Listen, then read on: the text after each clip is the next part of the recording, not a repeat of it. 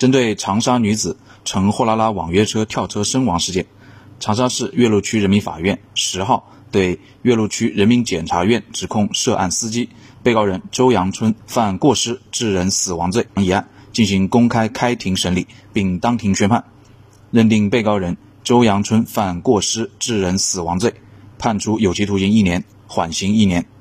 本案审判长。判决如下：全体起立。被告人周阳春犯过失致人死亡罪，判处有期徒刑一年，缓刑一年，缓刑考验期限从判决确定之日计算。刚才是本院的口头判决，书面判决将在闭庭后五日内进行送达。